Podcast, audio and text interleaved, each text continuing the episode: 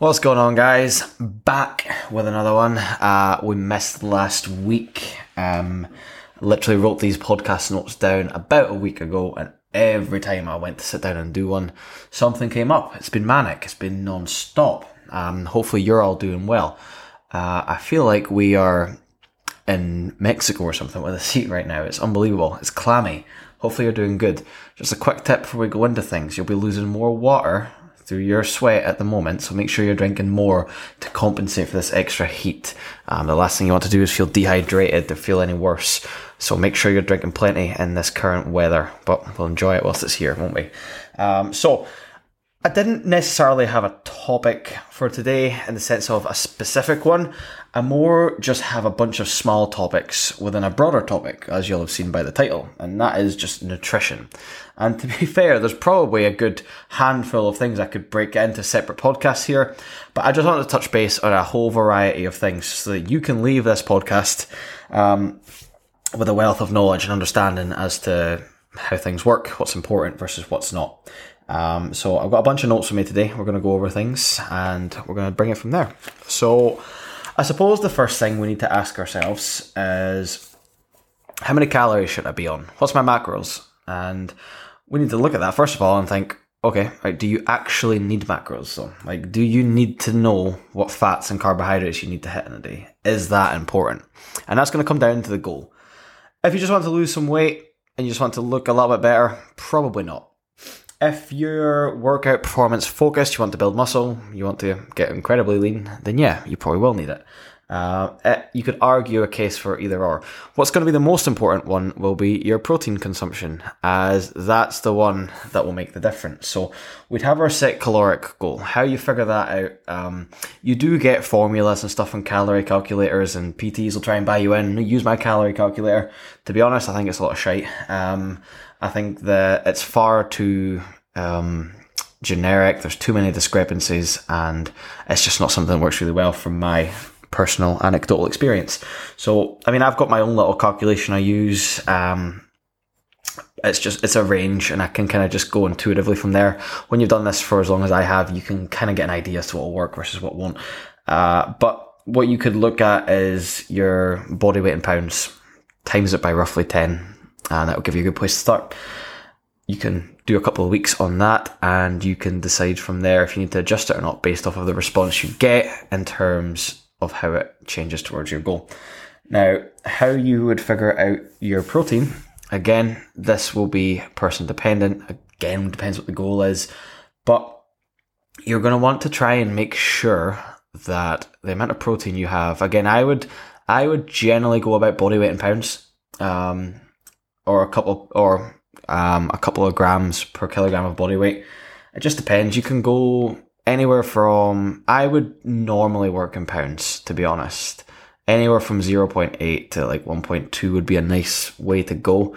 Uh, if you did want to calculate macros, I like somewhere in the range of 0.3 to 0.4 um, times by your body weight in pounds, and that can give you a nice area. Then you make up carbohydrates from the rest of it. It really is that simple.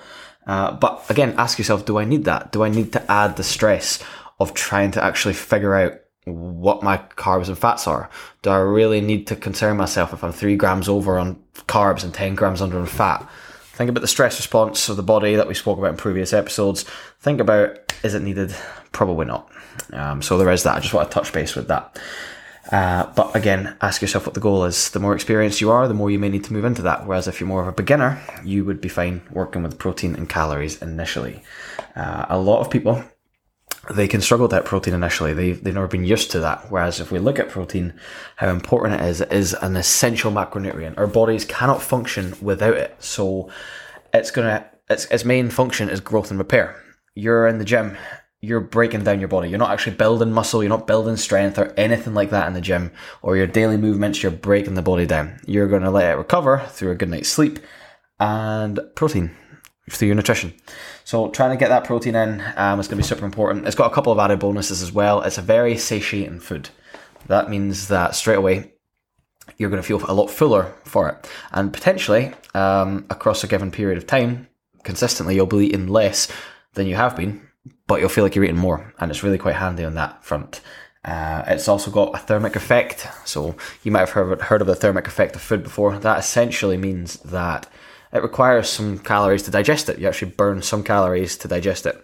Not to the point where it's groundbreaking. It's not gonna, you're not just gonna lose weight on eating tons and tons and tons of protein, but um, it does have that thermic effect. So first of all, that's the main thing I want to sort of break down today would be the case of don't sweat the small stuff with the carbs and the fats. If you're fueled by workout performance, muscle gain, strength, then potentially, yeah. If you just want to lose weight, look a little bit better, probably don't need to worry about it. Sweating the small stuff is not what you need to do. Um, I kind of want to talk about some calorie structures, and there's many different ways that we can break down your caloric goals across the week. And again, it'll come down to you as an individual and it'll come down to your lifestyle, your wants, your needs, your goals.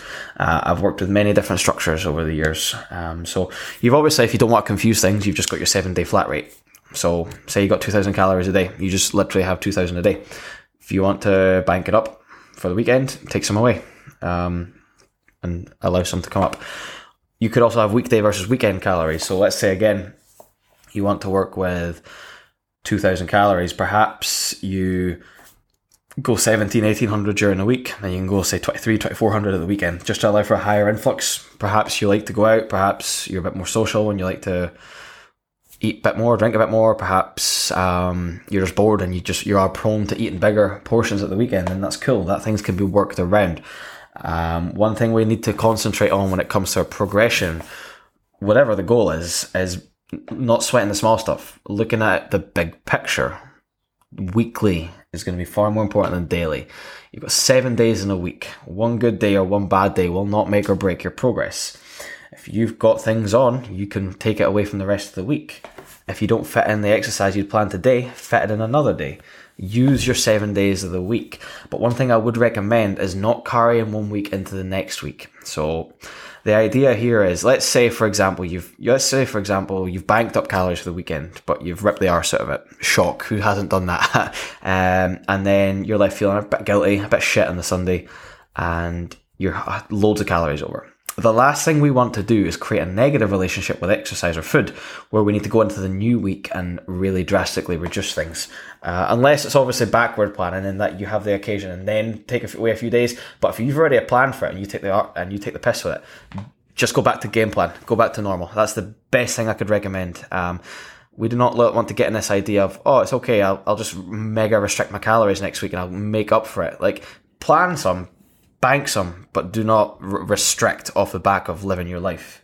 Um, other ways we can look at uh, calorie structures. Again, I've done it similar process. I've done six high days, six low days, one high day. You've got five two, which is the same principle, but it could be any days of the week.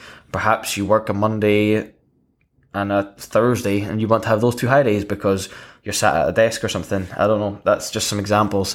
Uh, another one would be training days, non-training days. Now, if you think about it like this, this is more for those that would be a bit more work, uh, a bit more focused on performance, strength, muscle gain.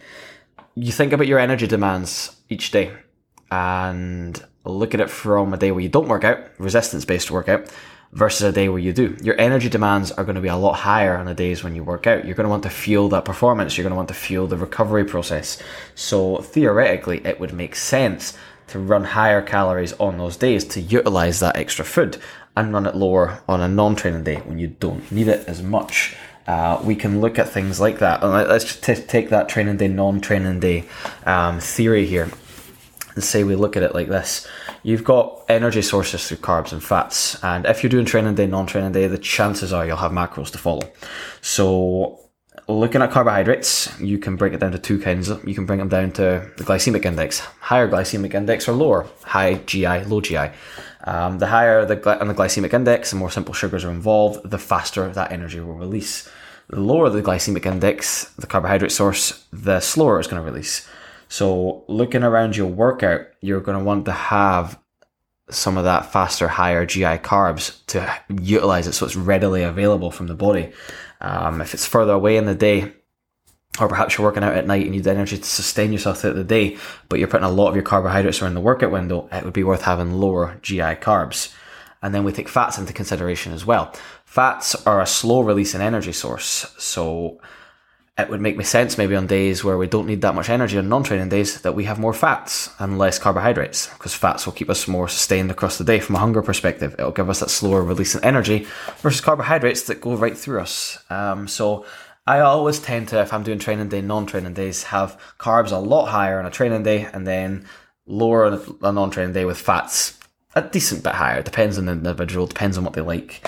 Um, but it's always a good idea if you're looking at your carbohydrates and fats across the day, have more carbohydrates around about the workout window and have your fats further away, if that makes sense. Readily available for performance and recovery versus sustain your energy throughout the day.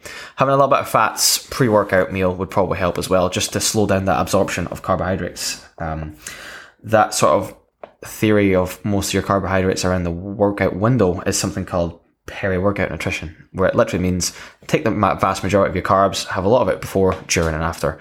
I am not necessarily a big fan of during. As much as I see the benefits, it's just something that, unless I'm really struggling to hit my calories, it's not something I'd overly concern myself with. Um, but if you were perhaps working out first thing in the morning um, and you needed some food, but you don't really feel good eating, then perhaps you could get yourself some some some cyclic dextrin or something. That could be a shout there. Um, and that can bring us on nicely into shakes and supplements. this is flowing quite nicely considering it's just bullet points. So when it comes to supplements, then that is just that. It is the supplement to a good diet. And I've actually had a question on my Instagram from my daily questions like, what's useful supplements versus what's not? And if you have a well balanced diet, you need very, very, very little.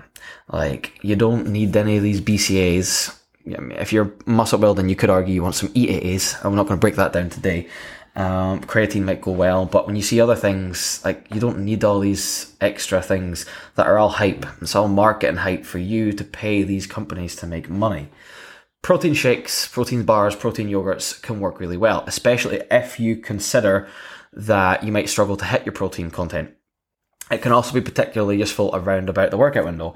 The idea is that you're going to want easily digestible foods and protein shakes. The majority of us, assuming we don't have any digestive issues with it, should digest quite easily. So I normally tend to have a protein shake pre-workout and maybe post, um, but it just depends. But pre-workout it can go down really well.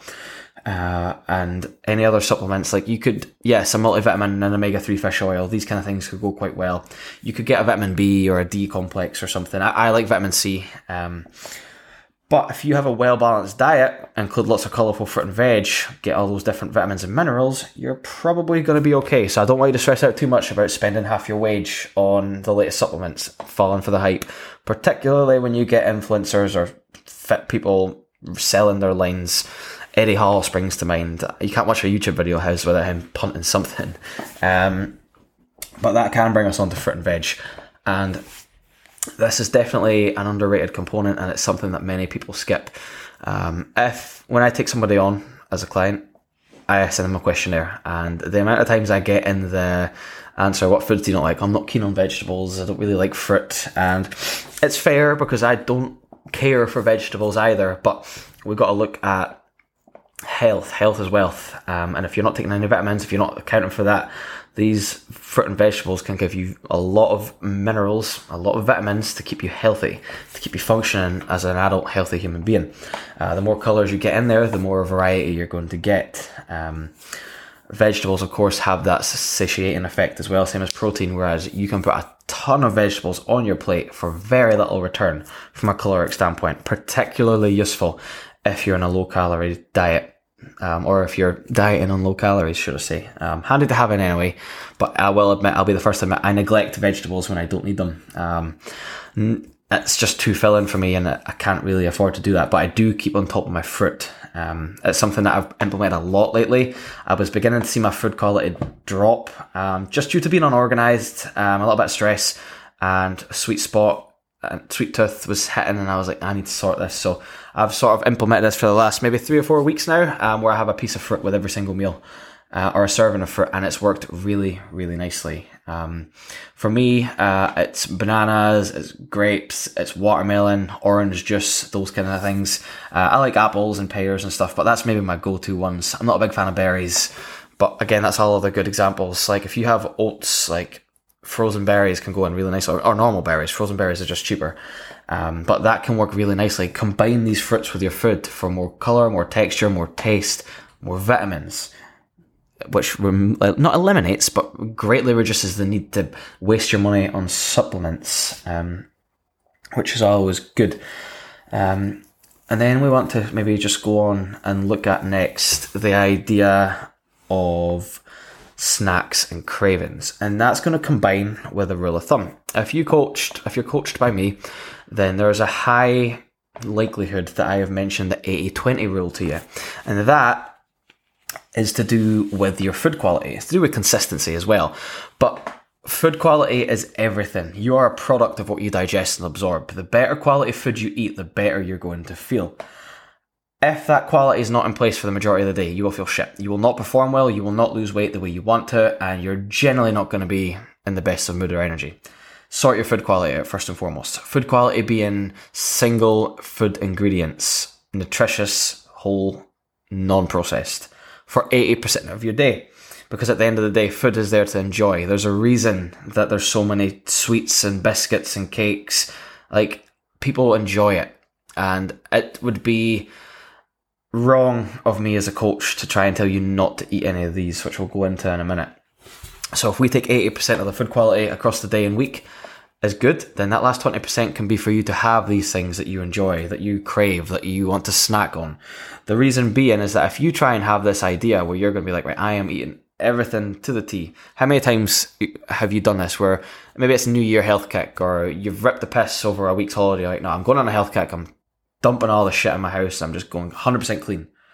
And how many times have you tried that? um, because you've eliminated all these foods, you've removed the enjoyment factor from your nutrition. If the enjoyment factor is not there, you will not sustain it. Um, and that's why it's important to address things like cravings. Like, give yourself permission to eat it. Food is energy. Without it, you're not going to function. Um, so I always say, if somebody's craving something, rather than try and resist that urge, which will just build up a tolerance and will result in an episode of overeating the said craved food, allow yourself to eat it. Include it into your daily calories. Understand the 80 20 concept, and it'll mentally put you in a much better place. From an adherence standpoint, you're also going to do a lot better as well. Include the foods you enjoy, make it a small part of your day, but don't shy away from it. Do not say to yourself, I'm not allowed this food. I can't have this. I can't have that there's no bad foods. Um, and I know that you'll you'll see all these coaches on Instagram. Um, it seems to be a marketing thing where they're like, "Oh, I did this and there was no restriction. I didn't tell them not to eat foods." That should be the norm. That should be the get. That shouldn't even need said, but it does because people still act like that. Like it does not make you a good coach if you're not restricting somebody. Like because that is the standard. Like you should not have to unless you're in the business end of a diet or the you're balls deep in a prep, you do not need to restrict the food that you're having. It's as simple as that. And until you can accept that and embrace that, you're not going to get very far. Um, I have more than once said to clients, before we can even think about losing weight, we need to improve your relationship with food. Um, and that's most important because if your relationship with food is not there, if you do not have a sound understanding and concept of calories in, calories out, of understand how the body works, then you're not going to get very far. So hopefully that can help um, straight away just based off of that. And going back to that no bad foods topic, the only thing that you should overly avoid is trigger foods, foods that cause some form of flare up or inflammation, something that makes you feel a bit shit after. Um, lactose intolerance springs to mind. Um, what else can gluten? Um, gluten's actually a common one, which can cause a flare up. If you know that it causes you to feel shit, then don't eat it. Like I know, I know some people just will eat it. Um, like some people just cannot avoid a bit of cheese, and I don't blame you. I'm not lactose intolerant, but I don't know if I'd be able to resist if I was. Um, but yeah, no bad foods. If you know you're prone to overeating a food and you cannot uh, manage portion control, then perhaps it is best to avoid that as well. Um, people always go back to bread. I'm cutting out bread. I'm cutting out bread. What's the issue with bread? If you're not overeating it, then have it. But if you're eating a, a loaf a day, then yeah, potentially get rid of it. So that kind of thing. Um, and that will again swing us nicely into food fear versus fuel. People are scared to eat. They're scared to eat foods that are deemed as bad by society. They're scared to eat more calories. I really, really, really love when I can tell people, particularly women, because um, again, society has taught them they can't eat and they need to look a certain way, and there's food fear. Um, it's re- always really refreshing when I can tell them that well, I want to increase their calories without having to have like a sort of ten minute discussion as to why. Um, and you know what? You know, if you need that discussion, that's fine. But once you have it the first time, you're good. Um, food is fuel. Food is energy we need energy. Um, we're not going to get it from anywhere else. Yeah, we'll get some sunlight and stuff, but if you're not giving your body what it needs, then you're not going to thrive. You're not going to perform well. You're not going to function well. You're not going to do your job. You're not going to have good relationships. You need food. Um, and it's all too common that when somebody starts with me, um, they're eating very, very, very low calories. Uh, I had a guy that was came recently. He was on 1500 calories. I've had women who were barely eating 1000 calories. So, a sigh because it's a shame that people are like this in the sense that this is what they this is what they know. This is what social media teaches us. This is what people tell us. We need to be eating such low food. But what people don't understand when they turn around and say, I don't understand why I can't lose weight, I don't eat a lot of calories, is that they're yo yoing day to day, week to week without realizing. So, yeah, you might have a good few days, but whether it's planned, i.e., weekends, or unplanned, binges, episodes of overeating, grazing, you're over consuming without realizing. So if you can revert that food fear and think about it as I can use fuel to my advantage. I can feel good. I can function well. I can perform good. I'm going to have a better relationship with others. It'll mentally put you in a much better spot. If you bring up those calories day to day and you function better, the chances are you're not going to tend to overeat because you'll be more stable across the day. Rather than dipping into your energy reserves, you're driving yourself into the ground, you're burning out, you're overeating to compensate. Bringing your calories up will give you more energy to move, to function, and you're going to feel a lot better as well. Um, so trying to remove that stigma of eating more will cause you to gain weight will not happen because you're if you're on low calories and you think like that, you're eating more than what you realize. You're just not aware of it. Um, so if you were to track every single thing you ate across a two week period, and you tell me you're on 1200 calories, I can almost guarantee you're not. Um, not consistently anyway. So being able to increase that would really, really help. Um, which brings me into my next bullet point of extremities. They're not needed. You do not need to be on low calories like that. Um, I think most women would benefit from being up near the 2000 calorie mark. And it's un, it's unheard of for the most part. Uh, I think guys, two and a half at the very least. Um, you could build up a lot higher than that. But these low, low calories where guys are below 2000 and girls are below Eh, to be honest, below 1500. Um, it, it's not good. But I always have to start with somebody where they're at. And if they're at low calories, then we'll slowly build them up. It increases their trust. It builds trust. It just builds trust in the process and me as a coach and food. Um, and these things happen slowly. So don't think that you're just going to jump up calories overnight and expect to be okay. Do it slowly. Um, the biggest thing you can do for yourself is give yourself that buzzword that is consistency. Consistency will trump any change. Um, if you think about this, if you can't execute the plan you're on right now, and you're like, oh, I should just cut my calories, ask yourself, what is that going to achieve? So let's take an individual, they're on, let's take a guy, he's on 1800 calories a day, and he can't stick to it. He keeps over overeating, and he's like, oh, this is shit, I'm pissed off, I'm just going to cut my calories, and that'll make me better. no, it won't. Um, the idea is to get very fucking good at executing and a, a, applying the plan that you're on. Once you've rinsed that and you've repeated that day in, week out, month out, um, I know that doesn't make sense, but go with it. Just you know what I mean. Rinse and repeat that plan. Get fucking accurate at it, then you might be in a position to make changes. But until you can stick to a set number, set targets, there's never going to be a need for you to make changes. And the chances are that unless you're incredibly lean, you don't even need to make these changes anyway. Sometimes they are required, particularly when a goal and a timeline. So don't ever th- don't think if you're listening to me as like, oh, he's changed my calories before. don't think that it's not there's not a time and place for it. There is. But until you're getting very good at the plan, if you're just if you're just on time, if it doesn't matter if it's next week, next month, next year you look good for, there's not a rush to change it. So don't worry about that. Get very good at executing the plan you're on, and that consistency will take you far, far, far further than what you could possibly imagine. Um, obviously, you've probably heard of things like your body might just adjust and adapt to that, and to some degree that is true. But if you're yo-yoing up and down, it's not adapting to nothing. Um, that's why you get consistent because at some point it maybe would adapt. Um, and that is a lot of rambles, a lot of rants for one day. One thing I do want to just quickly touch on is just one little bit, um, which would be hydration and food volume. When it comes to your food choices, you've got to look at it like this what fills you up versus what doesn't. If your calories are limited for one reason or another, you're going to want to fill up on calories that actually fill you up. Um, take 30 grams of cereal versus 30 grams of porridge. One's going to fill you up a lot more. Um, and you need to be smart with your choices when it comes to lower calories to allow you to sustain this. Um, think satiating effect, high protein, high high volume foods, vegetables. Again, it all comes back to that. I just like to be very aware and go away and think off the back of this: Am I eating foods that fill me up to my caloric goal? Um, like if you struggle to hit your calories, it's not as important. Obviously, you don't want quality to dip, but volumizing foods isn't as important. Um, but hydration can come into that as well. Um, I give everybody a water goal when they join with me. Um, some people don't need it because they hit tons of water anyway, but others do. It's going to help keep you obviously hydrated and all the skin and physical benefits that come with that, but it's going to help keep you full as well. When you feel more full, you're less likely to overeat. Um, you're going to perform better, you're going to sleep better, and you're going to adhere to the plan better as well, just for giving your body what it needs. So if there is one thing that I want you to take away today, it is give your body what it needs. It needs food. It needs vitamins. It needs minerals.